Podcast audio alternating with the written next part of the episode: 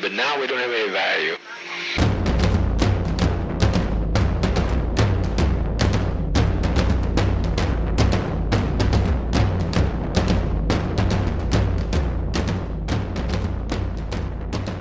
It's your death sentence for this week. Uh, we have kind of one of those books that we are kind of both obligated and um, also overjoyed to cover. Kind of, kind of like a book that kind of is perfectly in our wheelhouse, but it's also really good. So it's called uh, Black Metal. Hmm. Tonight it's the world we bury. Black Metal, Red Politics, and you got like like the Venn diagram of this show. You got black metal. Um, other metals are available. You've got um, leftist politics. You got some Deleuze in there, and um, yeah, it's it's just a generally excellent book by a fellow named Bill Peel, who's been very kind to join us all the way from Australia, where I can only assume he's um, fending off huge spiders and um, hooning. I assume you're hooning Every day. a- as we speak. Yeah, just Yes. hooning around right now. Actually, as I, I hate to interrupt, but as you tell me that, my partner was literally telling me last night there was a uh, uh, a person hooning their car out the front, like of our residential street, and sort of driving around town. So you've picked a good night. yeah. Well, I, I, I've only just discovered what hooning is, so I'm, I'm kind of any Australian I meet, I mention that just so just so they know I'm kind of on the level. I understand them. I don't want to be like, hey, uh, let's throw a shrimp on the Barbie. That kind of um, um, what do you call British, you know, British person who barely understands Australia through like Crocodile Dundee and Men at Work and stuff. I want to, I want to yeah, be yeah. like, I'm, I'm glad. Uh, I'm glad that hooning has made the has made the trip. Yeah, I, I, it turns out like British people have been hooted forever. We just never called it that. And What is it called in England? It doesn't really have a name. That's the weird thing. Like, Okay, just Like, driving like, a wanker, I guess. yeah, it's just kind of an yeah, it's just an accepted part of driving is just to drive in the most aggressive and ma- masculine way possible. Is it, it's just a form of driving. You don't really give it a name, but I'm I'm I'm glad that Australia has it's progressive enough that they understand that this is a problem and they need to give it a name. Because um, Yeah, we, yeah. we're just kind of given in, like we do to everything. Yeah. But uh, so, um, black metal, red politics. Um, I'm gonna guess that everyone who listening to the show right now under- has a, at least some understanding of both of those.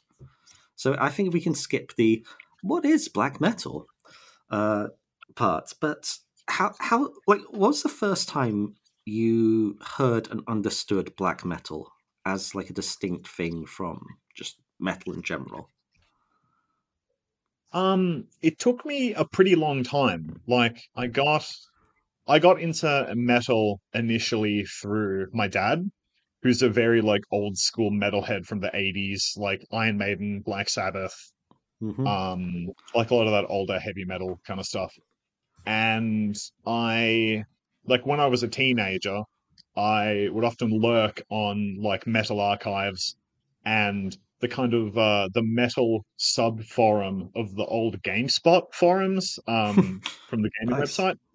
When yeah, when you used to have like forums that weren't just an amalgamation of like three websites, more or less. Um, and there was this term there like dad metal.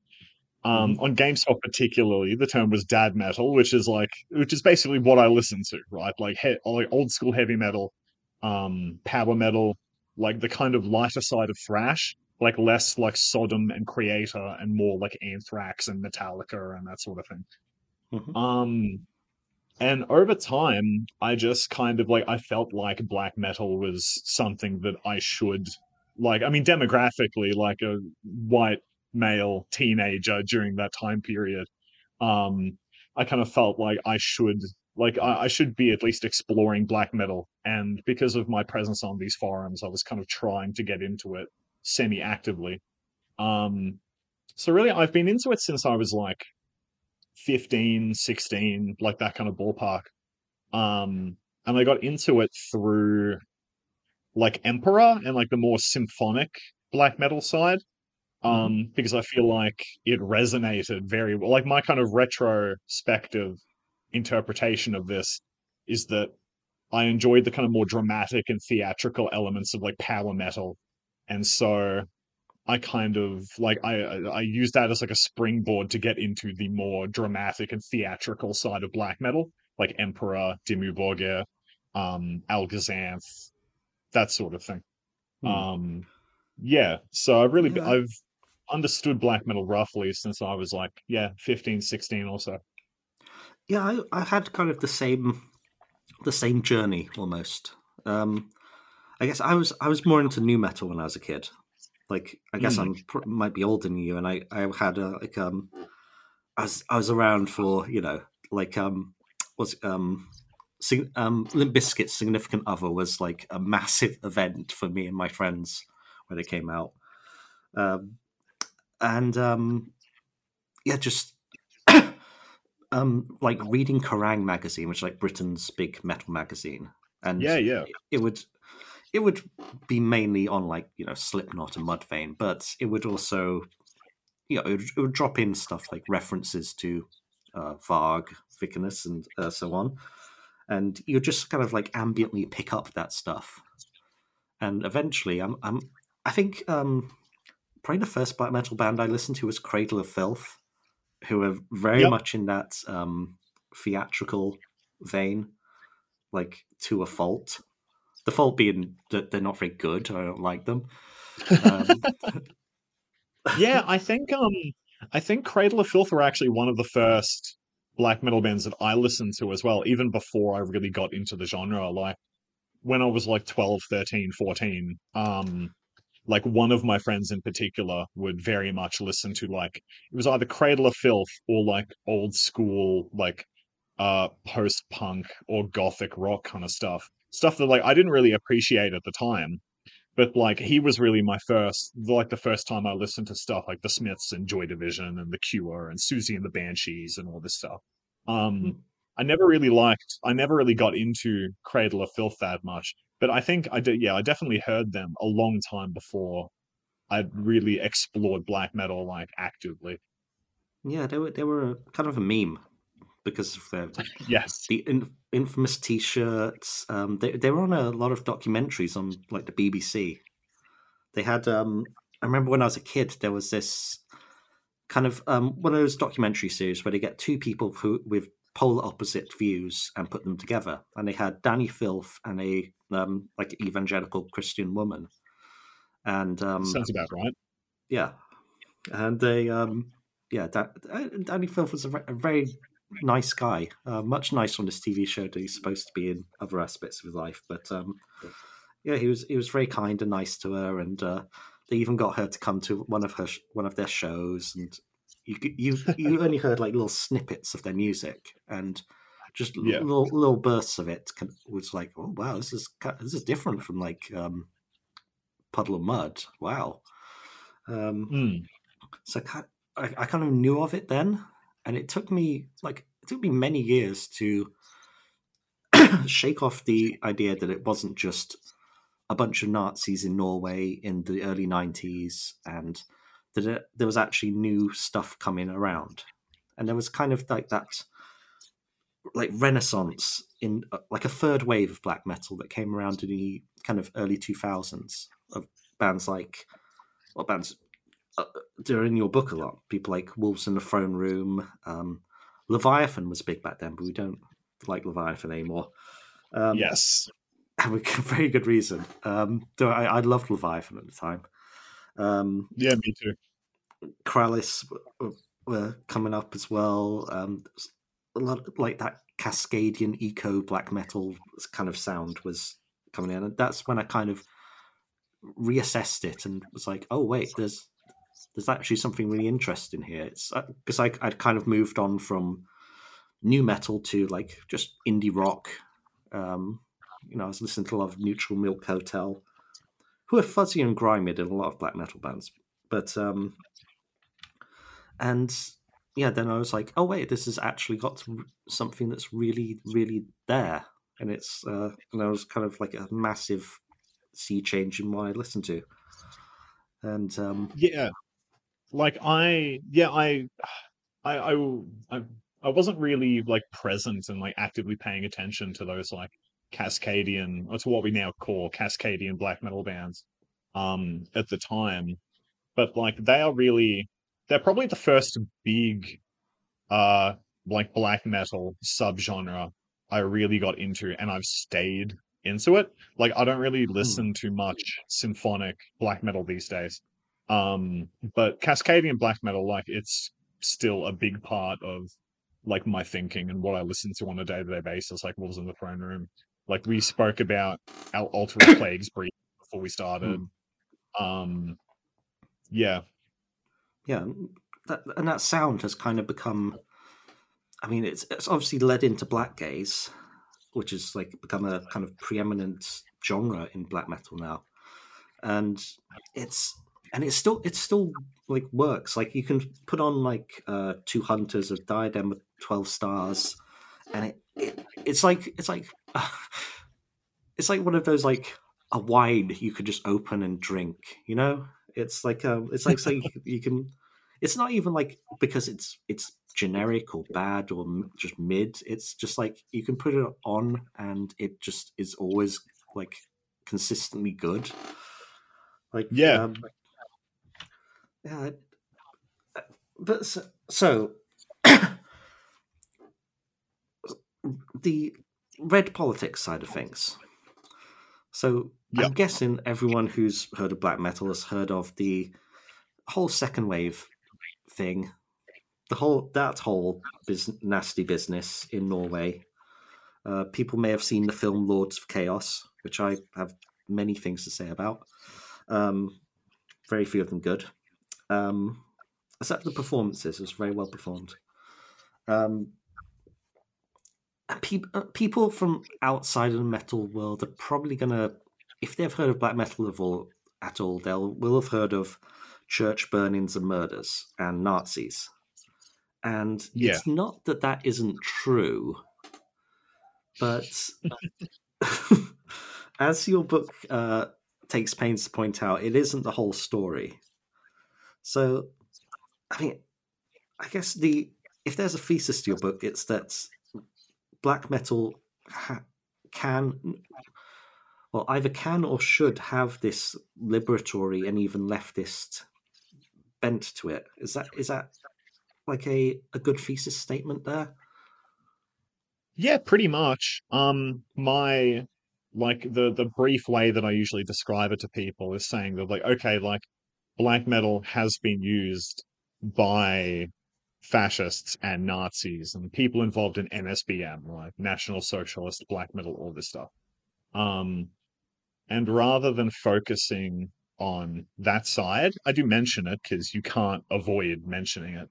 Um, but instead of focusing on the far right angle of it too much, I sort of try to draw out ways that black metal can be used or understood um, as a tool that helps kind of socialist thought or communist thought or however you like to describe it. Hmm.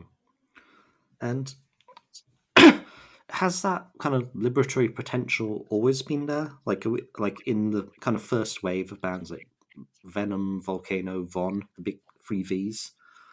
Um, has has was Um, that always there, or is it something that we kind of need to go further to, like the American third wave Renaissance I was talking about? Well, I try I try not to focus too much on the like the personal politics of musicians. Um, because half the time, I mean, with like examples like Venom and Von, like you don't really know what their personal politics are. Um, yeah, Venom's were let's in- drink and fuck girls.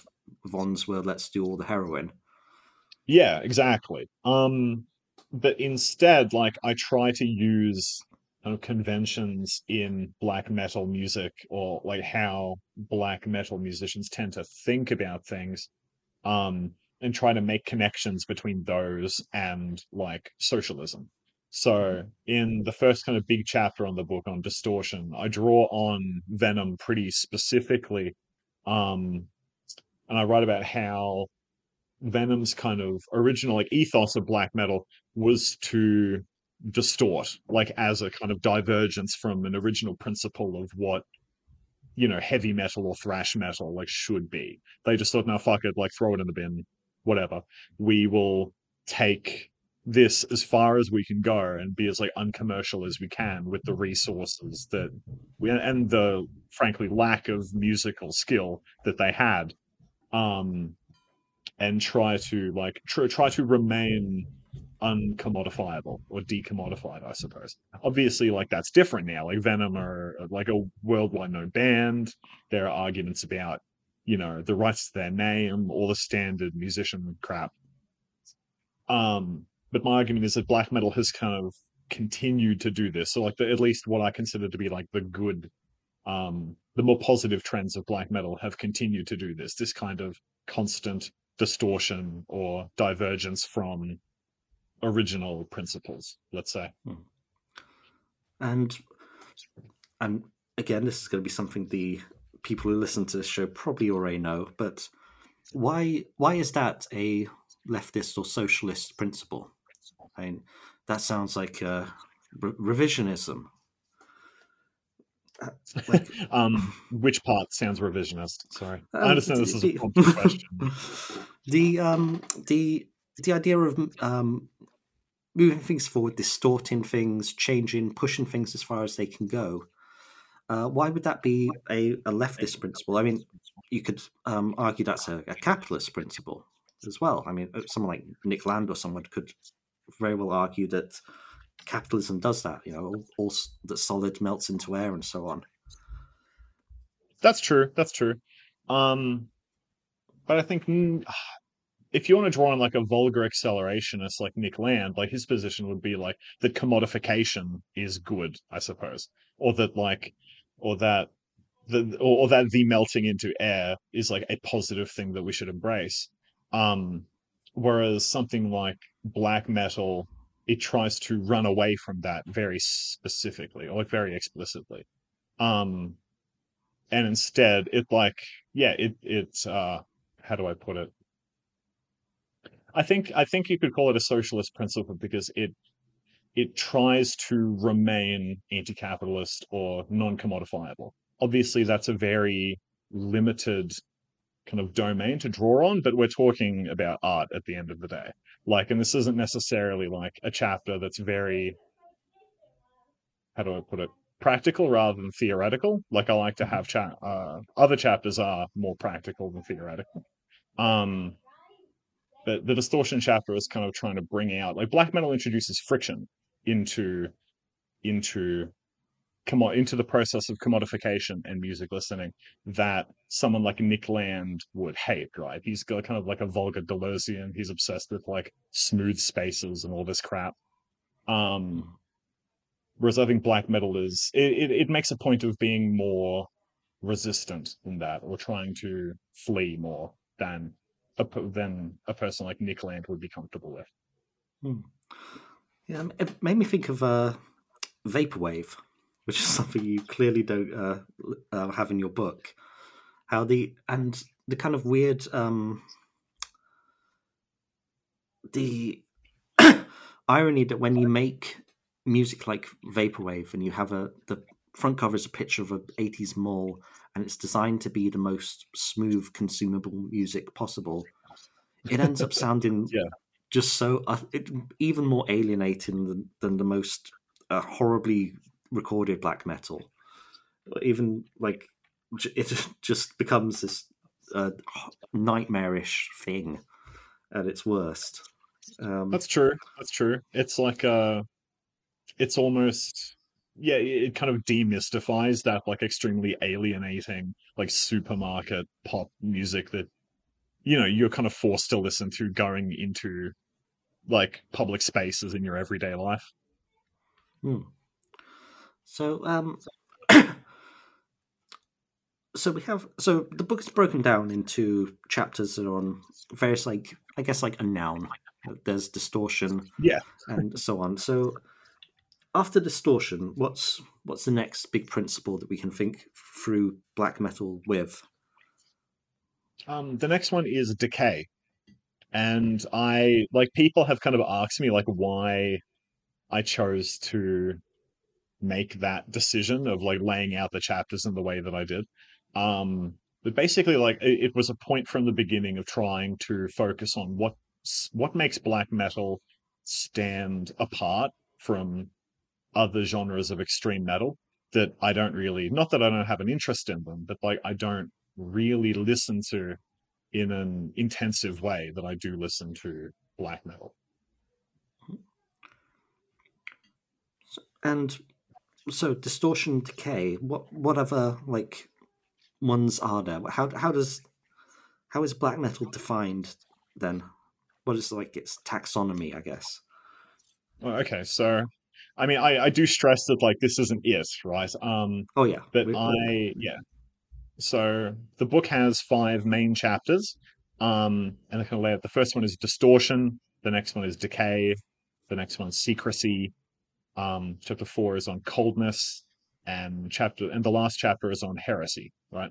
And I think like it's pretty inaugurable that those are pretty central to black metal's worldview or like how black metal operates. Um, I obviously there are more like and you know there are chapters that I started and then just dropped like in the process of writing the book because I thought okay like these aren't productive these aren't going to do anything for me like they don't make that connection to the uh like socialist communist thought that I was trying to accomplish hmm. um but I kind of I use these because I think they they're, they're able to you can use them to make distinctions between black metal and death metal, for example, yeah. because they're often compared, even though they don't really sound that similar if you really start paying attention to them. Hmm. Yeah, I, coldness wouldn't be a, a, feature of death metal. It's like a no um, decay, isn't it? Death metal is often even quite lo-fi can be it's it needs a certain um, clarity so you can see you can feel and hear the um, the technicality and the brutality of the um, of the lyrics and guitar work and so on. It needs yeah. like yeah. And like death metal death sorry to interrupt. Um like death metal is often quite technically complicated. Like even even the quite like primitive early roots of death metal when it was basically just like a more fucked up version of thrash metal, um, like Death and Possessed and that kind of thing. Like the guitarists in those bands are genuinely quite good. Um, and in some ways, like some some of the production in death metal is kind of designed to not show off the the kind of flair of the musicians, but at least to like acknowledge that the musicians are quite talented at playing their instruments. Um, hmm. But when you compare that to like black metal, where black metal was started by like a bunch of 16 year olds who didn't really know how to play their instruments properly properly um you know the the production is kind of like the production does develop organically but in some part like i have to suspect that the reason why it's produced like that is because they were trying to like wash the the lack of technicality under waves and waves and waves of like distortion and lo-fi production Mm, yeah. So, what are some of the bands who kind of typify this? Because if you were to go to like I don't know, let's use the obvious example, Deafheaven. They don't they don't have a lot of the these qualities. I mean, they're very nicely produced. It's obviously not cold. Like an album's called Sunbather. Um, you know, it's uh, it's not that distorted. It's, it's definitely not secretive. There are, you know, they did uh, uh, photo shoot for Ray Ban. You know, so that's true. I remember that. yeah, everyone was pissed off about that. I, I would do that in a second if they asked, but uh, yeah. Plus, Deafheaven are lovely, lovely people. They're like the nicest guys I've ever met. Um, but um, yeah, no doubt. They're um, yeah. So who are the who are the people who most fit the bill? Like the prototypical, the like just bang on. This is definitely black metal in the purest form. Um, I do I do draw on the old '90s bands quite a bit. Um, obviously I do talk about the like a lot of the more recent trends as well in the 2010s and even the 2020s. Um, but I think like I wouldn't blame anybody for looking at the conventions in the chapter in the chapter titles that I lay out and saying, "Oh, this is '90s black metal." Um, but I do try to make a point of introducing more recent bands.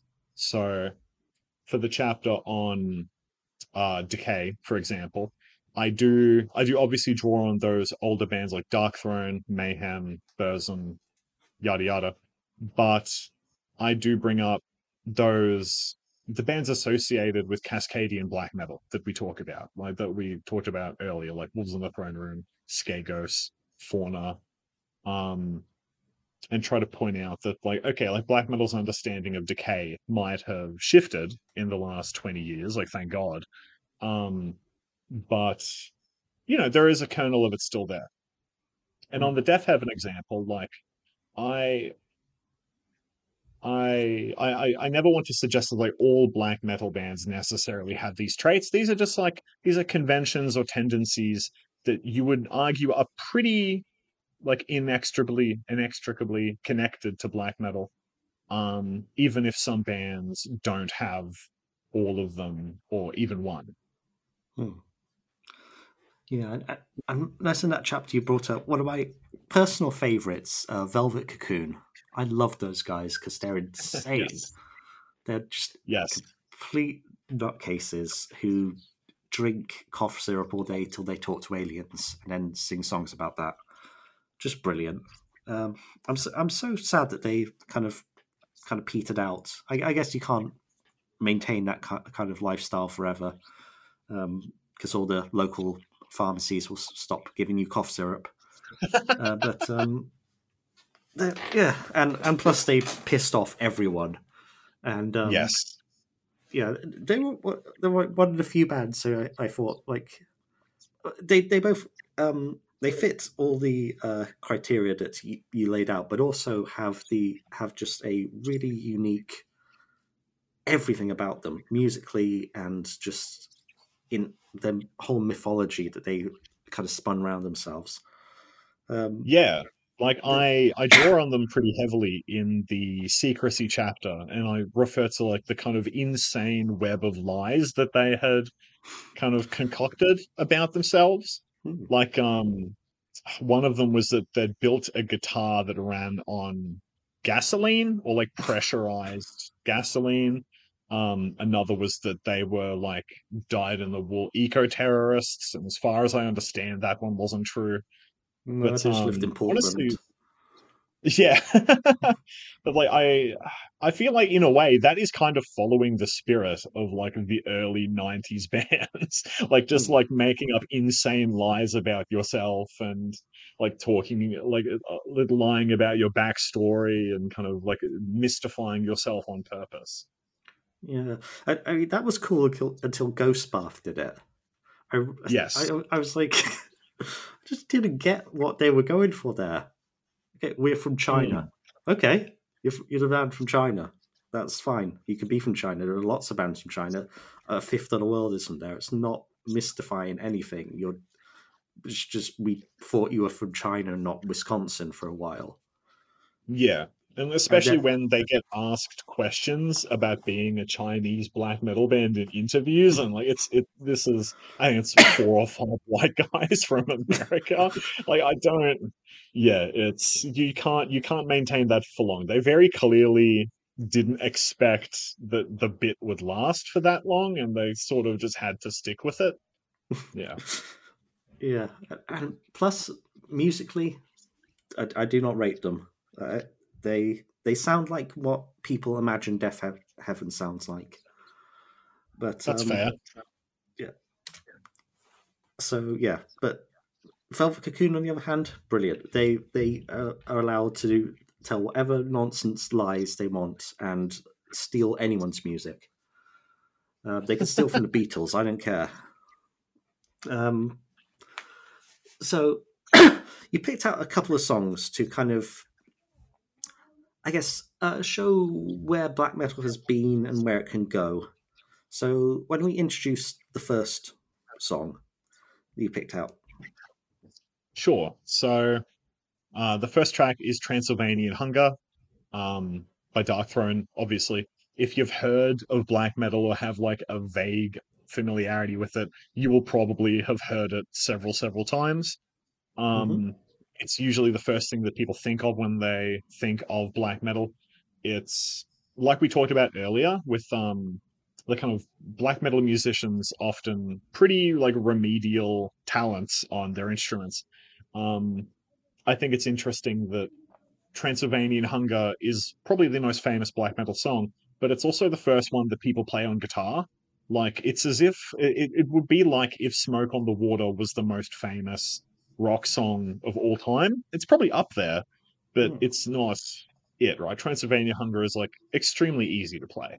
Um, and I consider that a good thing personally. It certainly helped me get into learning guitar as a teenager. Um, it was also Transylvania Hunger was also released right after the kind of stories that made black metal famous uh, happened. Like these kinds of the, the its reputation at this point was pretty well solidified. Like I believe uh, Varg had already been imprisoned by the time that the album came out. Um, Euronymous and Dead were both dead. Um, the churches had already been burned down. There were a few other murders, I believe. The drummer for Emperor had committed like uh he committed a murder against like a gay man and oh I'm forgetting one. The German band, band Absurd had killed had already killed somebody, I think, by this point. Um so this is kind of and it was almost like the swan song for sorry, I am waffling slightly. No, no, But this-. But this is also really like Darkthrone kind of putting black metal to rest. Like it was uh, the album Transylvanian Hunger was the last album they made that's usually considered their black metal trilogy. Like um, what is it? Under a Funeral Moon, Blaze in the Northern Sky, and Transylvanian Hunger are like their three unholy black metal albums. Um, but I think Transylvania Hunger has sort of got this status as like a holy song amid the black metal Hmm. milieu of the 1990s. Yeah, it's kind of like um, um, smells like Teen Spirit for grunge, or Welcome to the Jungle for um, like not hair metal, like uh, kind of like heavy metal. It's kind of or straight out of Compton to gangster rap. It's just like Absolutely. it's just like the song, and um, and that's not a bad thing, um, because it is like it's like generally a very like thrilling, exciting song that's you can play it once and people get black metal. They won't get that it can be a million different things, but they'll get its its core. So let's uh, let's play it. Let's all um, cut ourselves and not have fun to uh, Transylvanian Hunger. Hunger,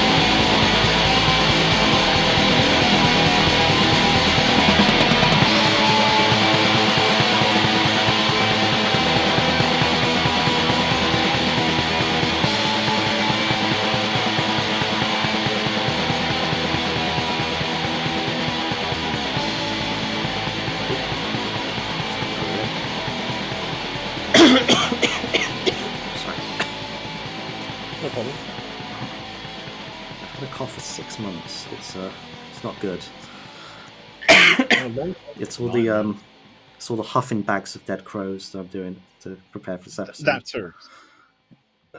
that. So that was Darkthrone with Transylvanian Hunger. Um, like the prototypical black metal song. So one one of the things you uh, do at the start of the of the book is uh, put down like I think like six or seven different albums that are kind of like if you haven't heard black metal before, sit down with these and you'll you'll get it. And so, what were a few of those? Because um, you made some you made some really good choices in there. I thought. Thanks. Um, I I really put those there just as like a very basic, a, a very basic introduction to the genre, like just in case. I didn't want it to be. I didn't want the book to be too alienating, perhaps for socialists or anarchists, communists, whatever, who didn't have that much familiarity with the genre. Um, so I think I think my favorite album. I'm not going to list all of them because there's there's ten of them, and that's a bit boring. But I think my favorite album of the bunch there is probably "Dead as Dreams" by Weakling. Hmm. Um, Yeah, I wanted to bring love. that up. Yeah, they're probably the progenitor of like a lot of, of of kind of the move towards not only like American black metal, but also American black metal and the combination with like indie rock and shoegaze elements, I suppose. And I think I can't Hmm. remember his name, but the guitarist is actually still running in an indie rock or math rock band in Yeah, I- California. I, I'm going to look this up on Wikipedia because it always um, surprised me that he was. uh, I think is now changed to like the drummer of a. Um, uh, the fucking Champs was one of the um, Yes. bands that's come out of it, and Casey Ward, the keyboardist, currently plays in the Husbands, which is like a garage punk band. And they've played in a, the people from Weakling have played in various like doom metal and funeral doom bands, but they've also, um, yeah, they've they've gone into like a bunch of um, just like kind of cute little garage rock bands as well. There was a, Yeah. yeah, there was like a, a really um a really strange moment for for black metal because coming out of like um at a time when it was like six seven years after the, the whole um second wave church burning mess the the the idea of the genre had kind of petered out there were still bands making music it was people like Dimmu Borgir, Cradle of Filth, people like that, who were, um, you know, they, they were, it was recognizably black metal, but it, it wasn't anything to write home about. And yeah, this album just came out of nowhere and is now huge, and it's like a it's kind of required listening at this point. Um, Yeah, and it's basically impossible to get. Um, it's been out of print like since the early 2000s, and it's not on Spotify. And I, when you want to listen to it, you really have to listen to it either on pirated MP3s, which I would not endorse legally, um, I would. or or or listen to I it on YouTube. Yeah, Yeah, YouTube, mean- yeah, YouTube is um, like kind of the number one source for obscure black metal at the moment. There's, um, as you mentioned in the book, there is some there's some really weird stuff and tiny little like hundred cassette pressings that you'll only ever find on YouTube. yeah it's usually my primary source like if i just want to put something on. Like my um if you understood my music listening through my spotify it would almost all be like non metal stuff because i usually listen to metal on youtube for my sins when i don't buy it on bandcamp obviously Yeah, it's um, it's been a really great resource. Like I found a ton of really stuff I'd never find anywhere else, even on Bandcamp. And um, so, what was so special about Dead as Dreams? Like, what made that uh, a must include, and why should people listen to it today? Um, I I think it's one of the few like black metal or American black metal albums that actually has really sick riffs. like I um well obviously like I love that old school tremolo picked guitar and like the blast beats and that kind of thing. But there are some there are some genuine riffs on this album that are like terrific. And like musically it's it's stunning. Um and it makes me reminiscent for the days that I had like a proper attention span because all of I think I believe all of the songs are more than 10 minutes long. I think the Yeah, longest is 20. I think the long, I think the title track is 20 minutes. hmm It is twenty minutes thirty nine seconds. Uh, the Yeah. shortest track is ten minutes twenty eight. That's Yeah, not um, me knowing. I looking at Wikipedia at this second, but um, But even even so, like none of them feel like a slog in the same way that a lot of that, that a lot of the like not as good Cascadian black metal bands do often do. Hmm, yeah, Um, th- there is like some some bands out there who will just play the same tremolo picking thing for like five minutes, then do a little um, folky interlude, then go ah, then five minutes more of tremolo picking, and it's Yeah. yeah, it can can be a slog. and those are the short ones you know there's like there's 30 minute songs out there. Um Hmm. but i yeah i think part of why the album is so special is one is because you it's basically impossible to get or and as well it's because it's the only thing that the band ever released as far as i'm aware. Uh it if i remember correctly they played like a handful of gigs um released like an incredible album and then disbanded and then did something completely different with themselves Yeah, it's um, yeah, it does have that like uh, aura of being like this um legendary epic item that's you, you can't you can never find. It's on Discogs for like thousands of dollars. Um, Yeah. it's like a It's- dvd of begotten or something like you just can't Yeah. get it even if you want to Hmm. Yeah, and at this point, if they like re-released it or did some sort of like vinyl pressing with some um, like special uh, edition stuff, it would just it, it just wouldn't feel like it should exist. You know, it it would feel like they've kind of not sold out exactly, but um, missed the point of what a special record that was. Um, yeah i don't think i don't think that would stop anybody i think that like people in corpse paint would be lining up like rick and morty Oh fans yeah, at mcdonald's Yeah, um yeah honestly me too still there would- I think it, you would- I'd be be mad Yeah. about it. you would- you would always have this like silent recognition that like oh I've I've, I've slightly ruined this for myself. There is, uh, I'm just looking at Discogs now. There is some for sale for as little as one hundred forty-one dollars. Uh, there- Honestly, that's not bad. yeah, there's, uh, there's these are CDs. Oh, there's even a cassette. Wow, that's got to be fake. Um, but I- yeah, you, you can yeah, get. I- um, oh no, you can get cassettes as little as uh, 169 euros. Um, and yeah, wow. So you can you can put on your, your Sony Walkman, uh, rollerblade down the boardwalk while listening to Dead, Dead as Dreams. That'll be a vibe. I, I have I have this running joke with my partner that I know when the, when the book sells like 10 million copies, like it's a Stephen King book or something. so fingers crossed that the book will sell 10 million copies, so I can actually buy a cassette of Dead as Dreams. That would that would make my day. Yeah, I mean, with, with uh, publishing royalties being what they are nowadays, you probably would need 10 million copies to be able to afford 169 euros. uh, That's true.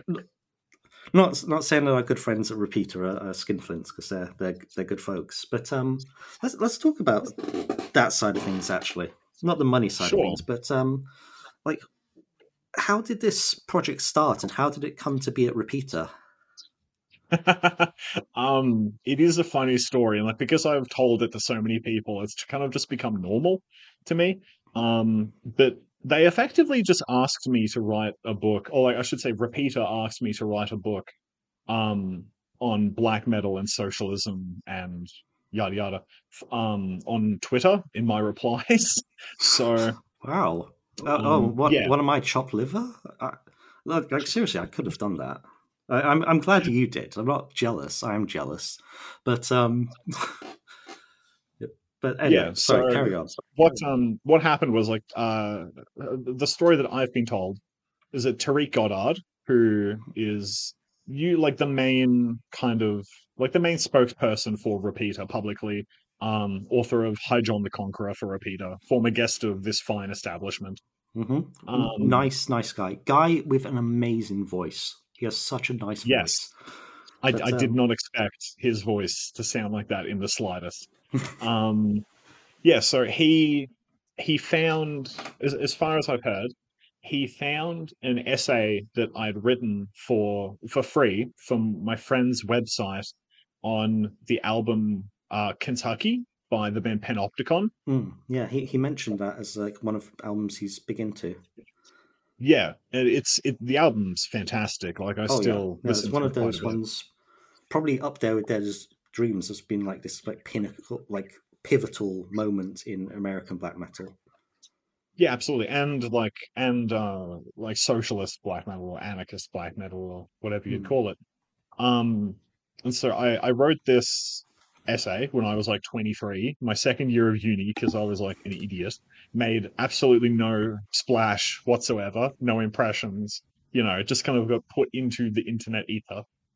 Um and eh, for, for any reason, uh, in 2021, Tariq Goddard had somehow found that essay and sent, uh, you know, Carl Neville from Repeater out to like try to find me, more or less, because I had zero, I had zero internet presence at all. Like I had about 10 followers on Twitter when they reached out to me. Um, so yeah, that's really it. Like if it being completely honest, like there was a second where they contacted me where I thought I was in the most like elaborate scam that has ever existed because it made no sense. Hmm. Um because you know they just said, "Oh, you know, we'd like to work with you on something." Oh, okay, sure. Like I don't really know what that means, but yeah, it didn't really hit me until quite a fair way down the line. They're like, "Oh, I think they actually want me to write something for." them." Um, and so and what's the thing? Yeah, I what's the was the thing you were going to write always always this like a Uh, because I pretty the other way. So I was thinking the other way you could have gone with a project like this is a history of black metal because there's been kind of two kind of pivotal like big histories of black metal. There's Lords of Chaos and uh, Black Metal: The Birth of a Cult. Um, I think you mentioned you mentioned both of them. I think. Uh, Yeah. Neither neither are great. Uh, Lords of Chaos is especially not great because its writer is like a literal Nazi. I Um, agree. and the, well, two two writers. one writer is a literal Nazi. The other one's like an Odinist, is just Nazi. Which which is pushing and- it, frankly. Yeah. Yeah. Um, yeah, Um, Michael. Um, for the folks at home, the the writer of Lords of Chaos, Michael Moynihan. Um, I think that's how you pronounce his name. He also Yes. released the book uh, Siege, which is like a Yes. neo-Nazi how to fight guerrilla warfare manual. And it's been like influential on people like Atomwaffen and people like that, um, who That also was- black that- metal adjacent.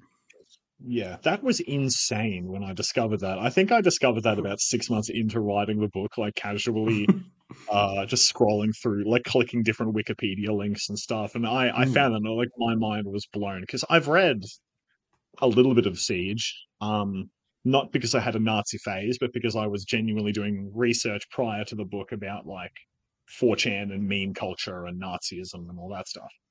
Hmm. Um yeah, I'm like you said, I'm not particularly fond of either of those books. Like I've read them because it's like basic primary research kind of stuff. It is. I yeah, think that- that's they're good. shame, isn't it? Yeah, it- it's a shame that unfortunately it's pretty much a necessity that you read them if you want to get into this stuff. Um, uh, they're they're really good for primary resources. Like if you want a lot of like quotes from bands or discussions of what was happening at the time and that sort of thing. Um, but I think the actual perspectives of the people, or like the the the, the perspectives of what of black metal from the people writing the books leaves a lot to be desired. Hmm. Um, yeah, the, I know- the- sorry, go on. oh, I, I was going to say I I was never really interested in writing like a history of black metal because I don't really think there was one. Like I don't. I'm sure you could write like a more traditional Marxist uh exploration of like the kind of the, the class dynamics of like social democracy in Scandinavia in the mid 90s or the mid 80s or whatever. Um but I'm not really equipped to write that and I'm not really that interested in reading that book. uh whereas at the time I I think I think reading the book makes this fairly clear, but I was reading a lot of like Nietzsche and Deleuze and Guattari and Mm. Marx and that sort of thing. And so I was I was fairly inspired by like a thousand plateaus, and like the way it's sort of its chapters are interconnected, but they're each kind of very obviously doing their own thing and making points that are separate yet sort of interrelate if you want to look at them that way. Hmm. yeah. Um, yeah. But also, it's like I said before, it was kind of a product of uh, trying to make, trying to specifically draw out like what makes black metal unique. Because when Repeater reached out to me initially, they said, oh, you know, you could write about extreme metal, like not even black metal specifically. And I kind of had to like sheepishly respond, like, oh, you know, I don't really listen to that much, you know, like sludge metal or death metal or that sort of thing.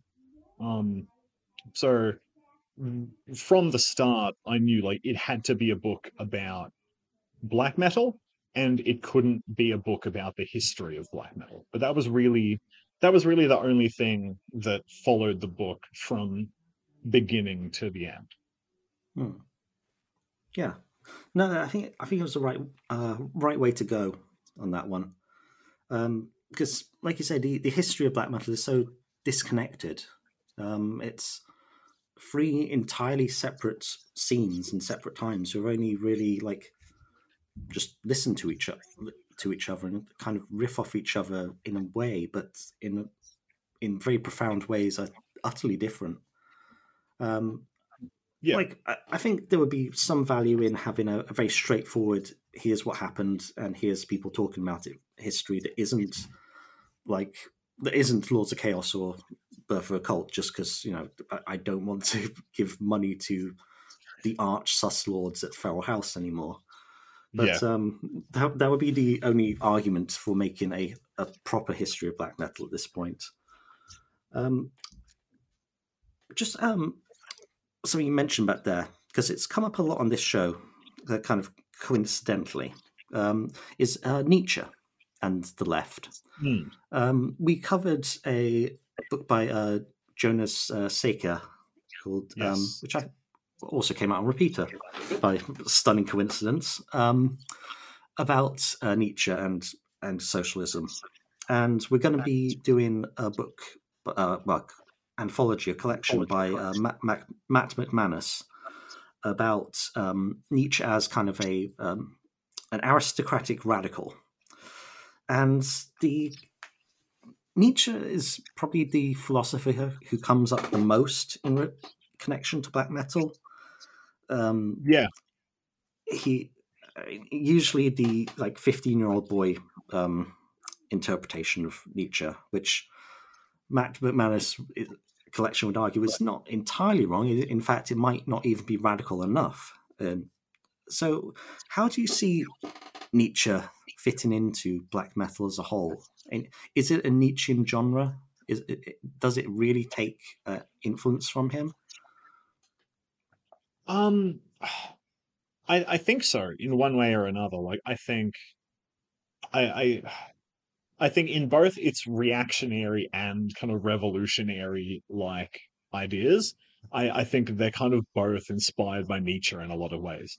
Like you you could say NSBM or National Socialist Black Metal is kind of obsessed with like this very vulgar idea of the Übermensch as you know a man specifically a man of tradition with traditional values um and who you know lives in what you know 15 year old 4chan lurkers consider to be a traditional lifestyle. Um whereas i think it, it's also you could also call it nietzschean in its more revolutionary tendencies um with this idea of like constant self overcoming which is something that i draw on quite a bit. Like i draw on uh thus spoke zarathustra towards the end of the chapter on distortion is this idea that distortion is constantly seeking new avenues and new territories and that's something that i draw on quite a bit Hmm. um and on like the whole like the kind of interminable debate about about whether socialists should appreciate or read or cite nietzsche um i don't I I think pretty much every socialist who I've talked to about this has said, yeah, okay, well, like we know, like we know Re- Nietzsche in his personal politics was pretty, was not the most like woke or progressive guy. Like his actual views are pretty reprehensible.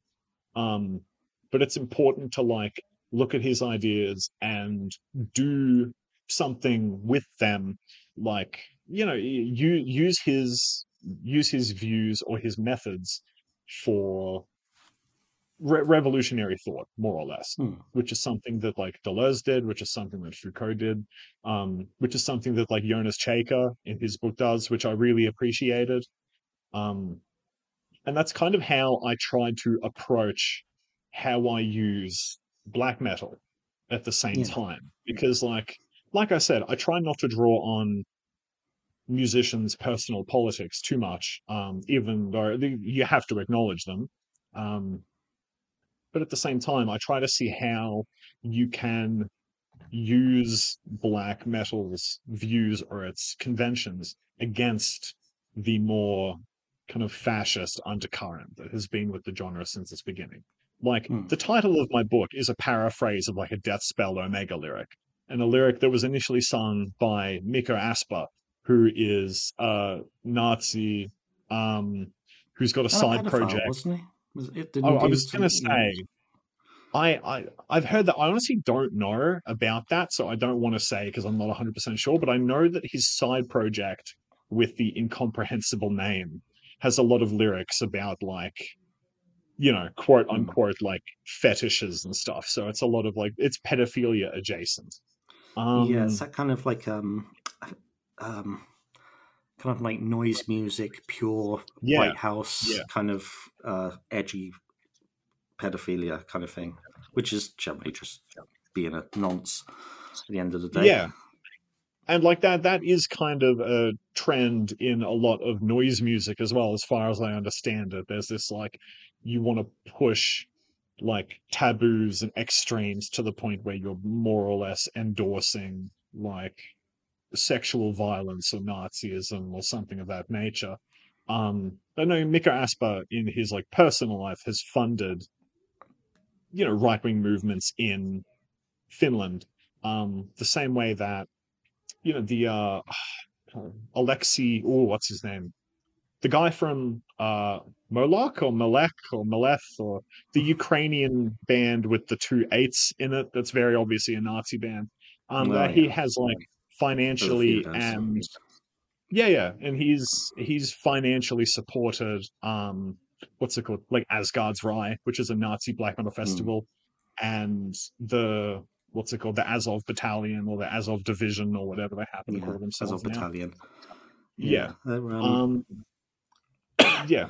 So, like, returning to Nietzsche, I think, yeah, like, you have to kind of acknowledge that Nietzsche wrote a lot of very bad stuff about, like, women and about Jewish people. And, you know, was very critical of modernity in a way that suggested that he would have found himself much more comfortable in, like, a slave society. Hmm. Um, Oh, yeah. But I think nonetheless, you can you can use his beliefs for more productive ends for socialist thought, in my opinion. Hmm. Yeah, it's something that's come up on this show quite a lot. How and it's not like this is a purely theoretical thing either, because as you said, like Deleuze, Foucault, lots of people have used Nietzsche in a productive way, and lots of people are using black metal in a really amazing productive way. in one of the Yeah. bands you, you bring up, who I think is probably the the most Nietzschean band of all at the moment, Liturgy. Um, Yes.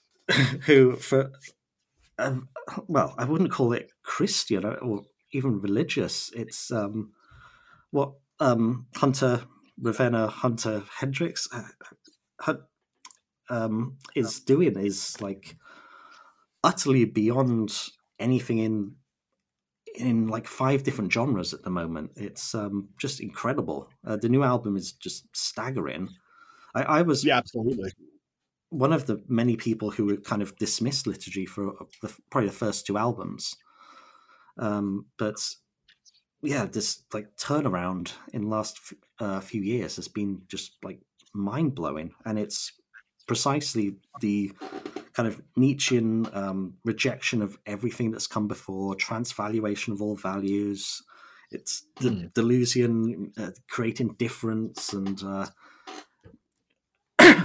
making these kind of rhizomatic connections between different genres instead of um, sticking to a, a pure um, this is black metal so it must sound like this and this and this um, yeah has been just like just an absolute vindication of uh, how black metal can be can form the basis of something really incredible and um, Yeah, and has socialist absolutely. politics as well it's, Yeah. um, Yeah, I think um like the have you read the the Transcendental Black Metal Manifesto? I Like the, have in fact the Ravenna. Yes. Yeah.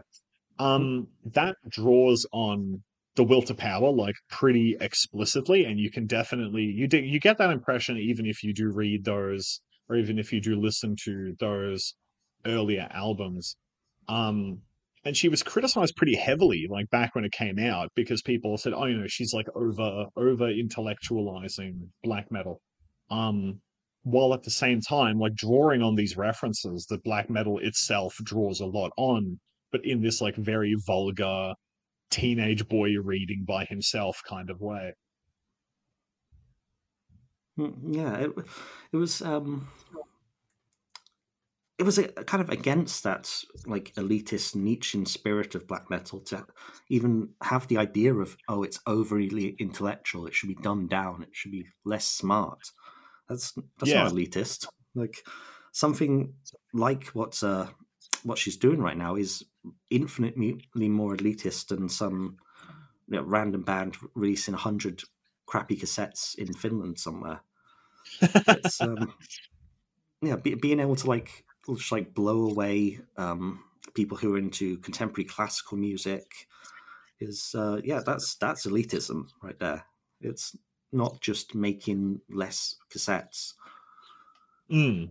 no absolutely Yeah. Um, so we're running up to time, so um, we're gonna cap off the episode with probably again one of these like absolute classic albums that's was really um it was really un- unfortunate that they didn't make any more but then i can also see that um the last Altar of Plagues album Teethed glory and injury it was kind of like a definitive statement you can't really say anything else after that unless you go in completely different directions so how, how did you come across ultra plays, and what do they, they mean for you in and this uh, red black metal project Um, I I liked them not so much from the beginning because I think their first album, like uh White Tomb, if I remember correctly, that actually came out before I started listening to black metal.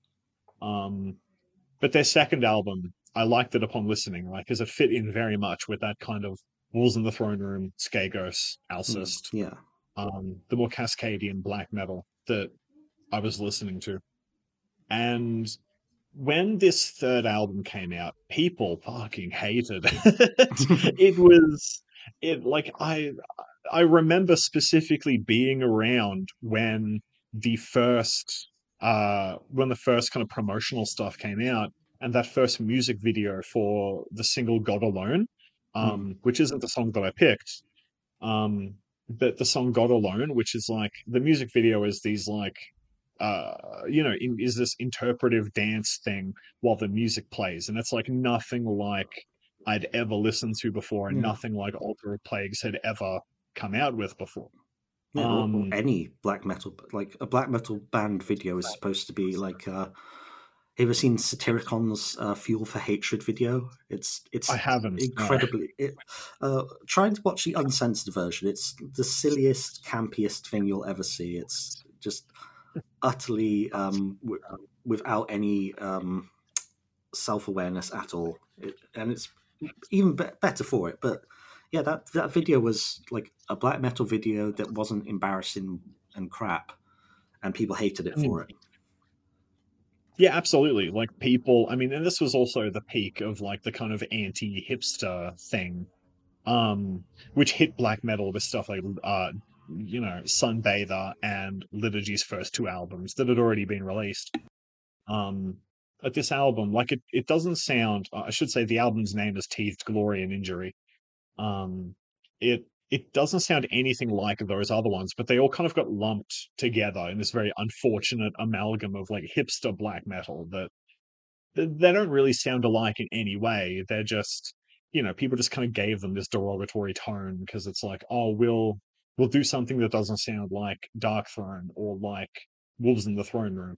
Um, and usually, like when black metal should embrace that kind of thing, they got ragged on pretty relentlessly for it. Um, so I I kind of chose this not so much because it fits in with the book. Like I do I do refer to the album in the book, and I wrote a thing about the album pretty recently for the Astral Noise website because its 10 year anniversary is coming up really soon. Um, but I I included it here because I think it's a good example of how far black metal can go and remain pretty distinctly black metal. Like it's got touches of like grindcore and industrial and noise music and electronics and, and post metal and all this stuff. Um, but I think it's nonetheless it, it, the- band took themselves as far as they can go, and I don't think it's a big coincidence that they broke up like immediately after this album came out because it was like, uh, you know, because they had nothing left to do, right? And all three members have gone on to do completely different things. Um, so uh, sorry to rehash that the the article I wrote for Astral Noise a bit too much, but that's more or less why I included it here.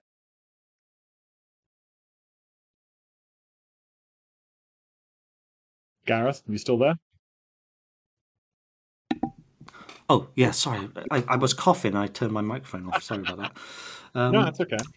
but yeah, as I, as I said, um, it was absolutely perfect pick. It was a um, this album that just kind of like the other ones we talked to, um, Dead as Dreams, uh, Kentucky.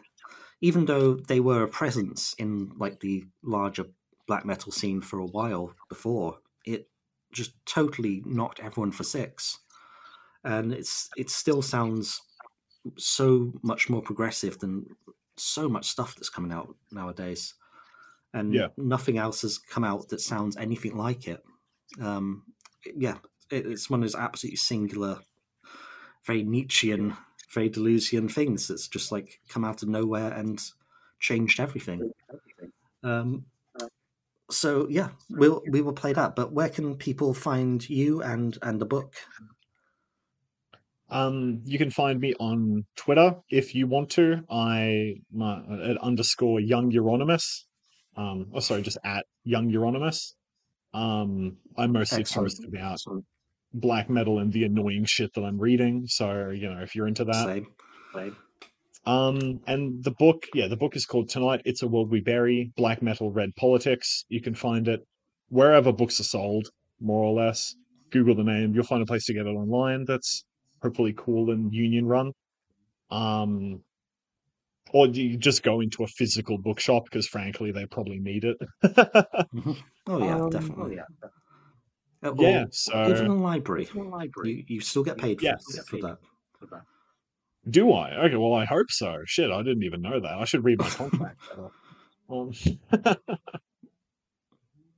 But uh, yeah, it's um, folks at home. It's an excellent book. Um, I I know like there's going to be a lot of people who who listen to the show who are like, yeah, I already know about black metal and red politics. I, that, I that's all I ever think about. but this is a genuinely good book. Um, there's this line in Orwell's 1984 about how the best books tell us what we already know. And Mm. I think this very much applies to this book. Like I, I know the vast majority of the bands, I know all the theorists, I, I even know some of the connections here, but it's still a really amazing book to to, to read. Just Thank you, thank you very Uh, much. so yeah, it's um go out and buy it. In fact, buy it, but just buy everything Repeater does. You, you won't actually go wrong with that. They never put out bad books. Like literally don't. Yeah, I agree. Um, and it's also amazing to know that they just like find people and make them write books for them. That's that's really cool of them. I mean, Who else does that? Um, so we're going to be back fairly soon um, with the Nietzsche book we were talking about. Uh, we're going to finally, after a, at least a year, talk about a book called uh, The Doloriad. It's so good, folks. Oh my god, uh, Bill, read this book. It's incredible. Can you Um, give me like an elevator pitch about what it's about? Sorry to like derail Okay, okay. the uh, the outro too much, but okay, it, it's a post-apocalyptic book. that It's nothing like any other post-apocalyptic book ever ever done. It's the Teethed, glory, and injury of post-apocalyptic books. Basically, it's um, about Oh, a incest. Uh, it's about incestuous family um, living after the apocalypse, um, and one one of them members of the family, Dolores, is uh, very heavily birth has got a lot of birth defects and is um, non-verbal and can barely move, and she's uh, like put out in the forest for another group of post-apocalyptic survivors who may or may not exist to uh, to marry in order to join their tribes. One of which, again, may not exist. Uh, but it's also about a TV show called um, Let's uh, Call Aquinas, which is about Thomas Aquinas solving mysteries. Um, okay. yeah, it, it's again, it's like nothing you've ever read. It's beautifully written. It's written like Faulkner quality prose throughout. Amazing! It's really amazing. It came out last this time last year. It's it, it, again much like the the music we've been discussing. It was really divisive. You find as many people saying it was pure garbage uh, as you will find people saying it's incredible. Um, and our line is it's incredible, and we're going to talk about it pretty soon. Um, we also That got another uh, got another repeater book, uh, Red Enlightenment. Uh, that's coming uh, fairly shortly. Uh, we'll do the new. Um, oh, I've got a name. D- new book by uh, Eliza Clark. Um, it's got a new book called Penance. Boy Parts was amazing, so we'll do that one, and we'll play lots of music. And here is some of that music. It is Altar of Plagues.